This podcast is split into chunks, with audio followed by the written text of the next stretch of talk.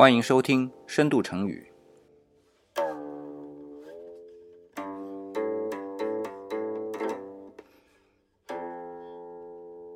我是李想。我们终于来到了第二十五期深度成语了啊！这一期呢，我们分享两个成语，一个叫做“开卷有益”，一个叫做“学技天人”。呃，那这两个成语啊，眼尖的小伙伴结合一下现在我们呃发布的时间啊，就知道了，又是一个应景的节目啊。应的呢，就是现在的开学季，因为“开卷有益”的“开”和“学技天人”的“学”连在一起，刚好是开学。那就这么简单吗？讲这两个成语就是为了应这个景吗？哎，倒也未必啊。不过呢，我们一个一个成语来说，先说“开卷有益”。开卷有益的故事呢，是宋太宗赵光义。呃，赵光义就是北宋的开国皇帝赵匡胤的弟弟啊。啊，至于怎么当上皇帝的，这里有很多的传说啊。俯身烛影算是其中一个流传比较广的。那么，另外还有金匮之盟啊这样的一种传说，这都不是我们今天要具体讨论的。大概有个概念呢，再想一想今天涉及到的一些什么年号什么的啊，我们大概就知道了啊。好，那么关于开卷有益这个故事啊，大家如果去到网上啊，或者成语词典翻一翻，大概都知道是个什么样的故事啊。我大概说一下，花比较短的时间，嗯，就是说。当赵光义当上皇帝之后，哎，他呢就命人啊编了四部书，成一套。那么这四部书呢，分别是啊《太平广记》《神医普救》《太平御览》《文苑英华》。那么其中《太平御览》呢，他太喜欢了，所以呢就给自己做了个读书计划啊，每天看三卷，花一年时间把整部《太平御览》看完。但是。谁让他算是中国历史上比较勤勉的皇帝呢？每天折子呢都还比较多的，所以批起来也比较认真的。如果某一天折子一多啊，他当天的读书计划就被打乱了，对吧？因为这折子上来并不是固定的啊，每天来多少本？这个事儿一多呢，就一下子来很多本嘛；事儿一少呢，他估计也就多读几本。哎，对了，就是这样，就是忙的时候呢。他可能少读或者不读，但是当闲的时候一定回过来把它补齐，所以他还真就花了一年时间把整部《太平御览》给看完了。那么这个过程当中呢，有些大臣就觉得心疼皇帝啊，就跟皇帝说了：“哎，这样吧，你就别非卯着一天看三卷这样的进度了啊，你休息休息行不行啊？”按照我们的套路，皇帝乃是一国之尊呐，要是出点什么事儿，国家就要出大乱子的呀。那么赵光义就这么回了一句啊，他说：“嗯，开卷有益，开卷有益。”那这当然就是文言文了。说起来就是，哎，书打开着，它总有收获的。那么这个故事大家知道了啊，这就有两个问题：第一，这本书为什么这么吸引赵光义？第二点，赵光义。非得在一年把这部分书看完吗？啊，那么这两个问题呢，我们一个一个回答啊。第一点，可能稍微查一下就会知道啊，《太平御览》是现在的书名。那么刚刚编好出来的时候啊，它不叫《太平御览》，叫什么呢？叫《太平总类》啊。之所以叫《太平御览》，就是因为赵光义太喜欢了，用一年时间看完嘛。这御就是皇帝嘛，览就是全部看到嘛。所以现在批折子啊，呃，我们总感觉啊，看过了，老师批书的时候叫阅，对吧？皇帝批折子，如果没什么太多的东西要反馈，要写在折子上，就一个字览，意思就是我都看过了。所以太平御览就是，呃，太平先放一边啊，预览就是皇帝都看过了，这就叫太平预览。好，那么回过头来说，刚开始这部书的名字叫《种类》。哎，什么是种类呢？呃，那就是所有的类别嘛。所有的类别，我们要是把它和今天的什么东西比一比的话，好像是百科全书吧？没错，这个《太平种类》或者《太平御览》啊，它是一部百科全书，基本上把当时所有的知识啊都给列了一遍，而且呢，都是像今天的百科全书一样啊，用一个词条。高度概括一下，而不是说把这些东西细化了写的很长。那么细化了很长有没有呢？有啊，《太平广记》它就是细化的，专门写小说的啊，收集小说的。那《神医普救》猜猜是什么？那不是什么现在的这种神医剧啊，那基本上就是医书，就把当时的这些方子啊全部集合起来。而且《神医普救》还是要给老百姓去看的啊！这部书其实很有用。后来的南宋、北宋到末年的时候，呃，皇帝其实一直都挺重视医科的。的时候，我不知道宋朝为什么就有什么叫合剂局方，呃，就是就类似把它做成百科全书那样，但是医学的百科全书，就是老百姓就可以拿着这本书来查，就是哎呀，我今儿头疼呢，啊，同时呢，手臂有点酸。啊，这书上面就翻哦，头疼加手臂酸啊，是什么什么？比如说啊，心包经的什么什么症，然后下面有一二三四五五个方子都可以治，你自己选择来。哎，这就是这本书。那么《神医普救》呢，是这一类书的总纲，然后呢，呃，最早在宋朝出版的，嗯。呃，这就是这样吧。那么文苑英华嘛，很显然一看名字就知道，那就是全都是好文章，对吧？有点像李想以前说的，特别喜欢的啊，昭明文选。可惜呢，这里边的文章就是唐朝之后了嘛。我们上次说过的韩愈的古文运动开始之后，这里边收集的大多数都是文以载道的文章啊。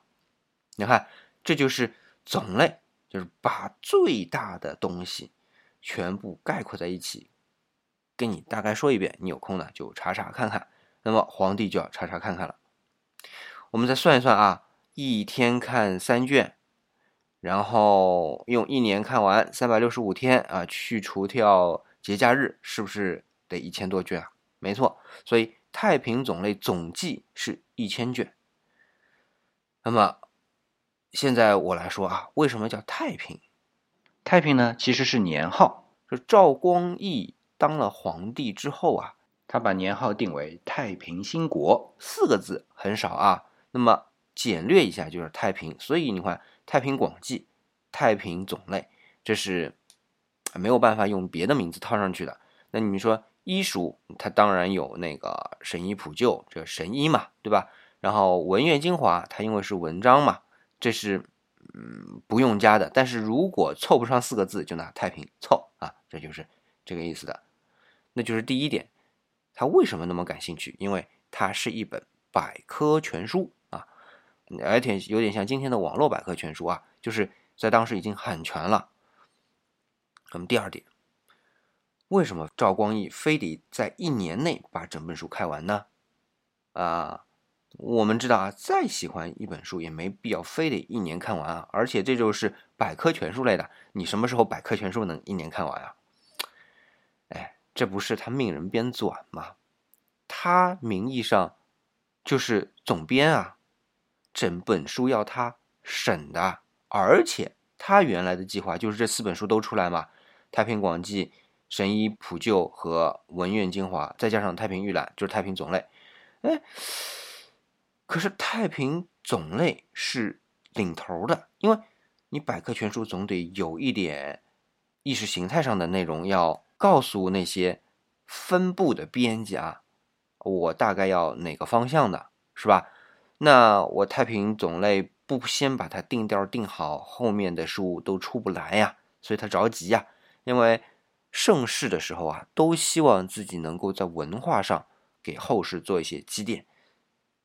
那毕竟自己有多少年岁，他也知道的。他是赵匡胤的弟弟，不是赵匡胤的儿子，所以想想看，他登基的时候年纪不小了。但是呢，国家还算比较太平，那总得留点东西。时间不够怎么办呢？逼自己呀，所以赶紧一年把这本书全部审完。那后面呢，再把另外三本书都赶上，这不是在我这一朝这事儿都干齐了吗？哎，心态就这么来的。所以他非得在一年内把这一本书给全看完。好了，我们把开卷有益说完了。那我们来看另外一个成语啊，叫学记天人。这个成语呢，其实还有两个版本啊，一个叫学贯天人，一个叫学究天人啊，反正就改一个字。那严格来说呢，是这样的：学记天人，它的出处呢是大名鼎鼎的太史公，在他大名鼎鼎的《报任安书》里面写的一句话。这个《报任安书》，我查一下，现在的。中学课本里面是一篇必读的文章啊，呃，理想那年代好像《报任安书》也有啊，但是记不得了。那个时候读肯定记不得，这很多书其实都是理想大了之后自己读的啊。它里边就有一句叫“以欲以究天人之际，通古今之变，成一家之言”啊，意思就是说他不是受了腐刑之后吗？啊，宫刑啊，就是。呃，像太监那样的情况之后，还得什么？把所有的学问都考证一遍、学习一遍，然后呢，成为自己的一种学说吧。啊，这就是太史公啊，司马迁对自己的一个要求。那么，学究天人出处就这儿来啊。那么，另外啊，我们说学贯天人哪儿来呢？说起来的出处很明确的啊，就是在明末。更确切的说，是崇祯朝的后期出过一本，用现在的话叫中短篇小说集啊，叫做《西湖二集》。那《西湖二集》其实有二集，就一定有一集，就是第二册、第一册嘛。但是很可惜啊，今天第二册有，第一册找不着了。那写这本书的人呢，呃，叫做周吉啊。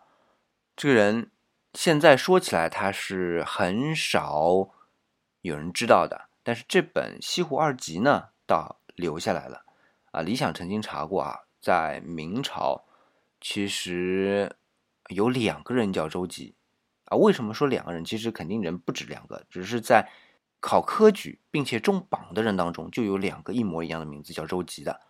然后到了清朝，还有一个人叫周吉的，所以很多人会把这些人都混起来。但是李想考据过啊。这个人并不是这三个中间的任何一个，所以是一个有才华的人，并且被淹没了的人啊！只有这本书流传于世。嗯，那小说集嘛，其实看起来也挺简单，而且它是特别标榜了白话小说啊，所以很容易看懂。嗯，写的也很精彩，有空可以去看看吧，大家。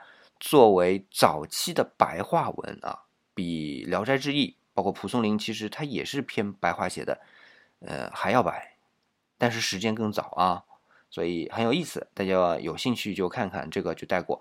里面呢就有一段啊，是写这个主人公的，叫文昌司令才漫著录集这一篇里面啊，对于主人公的一个描述，就写到学贯天人，才兼文武，聪明颖悟，出口成章。啊，你看啊，这个意思就已经出来了。所以呢，我们看啊，学究天人算是正主，就最早是这个意思。但是学贯天人呢，好像也是从学究天人这里改编过来的。那今天我们要说的学记天人呢，也一样，也是从学究天人改编过来的。但为什么我偏偏要说学记天人，不说另外两个呢？啊，我们先说啊，学记天人他自己。是一个在古代就使用率非常高的成语。我们比如说啊，在《旧唐书》啊，《唐书》分两部，一个是《旧唐书》，一个是《新唐书》啊。《新唐书》就是后来又有人重新编了一遍的。那么里边就像《刘子玄传》《元稹传》《白居易传》里边都用到这个成语，而且都是来说明这个人学识渊博的。你看啊，那么一本书里边就出现那么多次。另外，我们说。学贯天人，它也是出现的时候就是完整的形式，但是它毕竟是在明末了，对吧？旧唐书是在唐代就已经成书的，所以时间就早。那么如果是学究天人呢？那太史公当时是一句话，只是后来人把它缩略成一个成语的，它并不完整。所以今天我们就主要来讲这个学济天人。那么学济天人呢，就像刚才说的，它是描述一个学识渊博的人的时候常用的成语。但是我们在日常生活当中一定要当心啊，这个词儿不能乱用，因为你看看啊，描述这些人的时候，白居易啊、元稹啊、刘子玄啊，他都是什么？都是有成就的人。或者是小说里边的，你随便说他，这问题不大。但真实生活当中，已经很有成就了，你去说他学记天人、学贯天人，这都没问题。但是如果就身边一朋友，你说他，哎呀，你真是学记天人啊，人家怎么想？是不是觉得哟，你损我呢？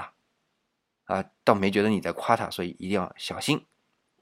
那么回到今天我们来说啊，讲这俩成语，为什么要？放在一起说，除了刚才说的是应景开学这个意思之外呢，其实想说的是给这些大朋友小朋友们啊，开卷有益啊，是一件很有意思的事情。就是你再好的书，你不打开读，你就获取不了知识；但是你只要打开读，哪怕你就一点点时间，读那么一页，读那么一段，你都有新的收获。所以一定要坚持开卷有益。那么另外呢，就讲学记天人了。你只要坚持开卷有益，每天吸收，终究可以成为学记天人的人。所以理想啊，因为理想觉得这个坚持读书是很好。理想小学啊、中学啊读书其实都啊是那种淘气包啊、熊孩子，所以其实那个时候学习不怎么样，但是。成年之后还是坚持不断的看书，不断的看书啊，当然还不到学习天人啊，但是就感觉真的是要坚持看，我们的知识结构才能不断的去完善。好了，总结一下今天的嘚不嘚那么多内容啊，我们就只要记住三点啊。第一点，开卷有益，那个卷呢是指宋朝版的百科全书《太平种类》，或者后来改的名字叫。太平御览。那么第二点，学记天人还有另外两个版本的成语，一个是叫学究天人，一个是叫学贯天人，而且追根溯源，学究天人才是它的正根儿啊。那么第三，理想呢想借这两个成语啊来说明，不要去管学记天人对这个人的评价有多高，只要你坚持开卷有益，就一定能达到这个高度。好了。今天我们就暂时到这里啊。另外呢，如果大家关注理想主义公众微信号呢，能看到这一篇的推文啊。然后这篇推文当中呢，就有一个封面，这个封面呢，哎，理想透露一下，是海王波塞冬，而且他在一个很有意思的城市叫博洛尼亚啊，是意大利的一座城市的一个城市雕塑。那至于这个。雕塑和我们今天的成语有什么关系呢？哎，听我下一期跟您聊。如果您觉得啊，我们这期节目不错，你呢帮理想转发一下啊，像票圈嘛，朋友圈或者推文呢，帮理想转发一下。转发之后截屏回复到公众微信号“理想主义”啊，可以免费获得价值一百九十九元的理想的饭票啊，里边正在进行的课程是。华丽古典巴洛克的赏析课，好了，那不管怎么样，都是感谢各位给理想的捧场啊！我们下期再见。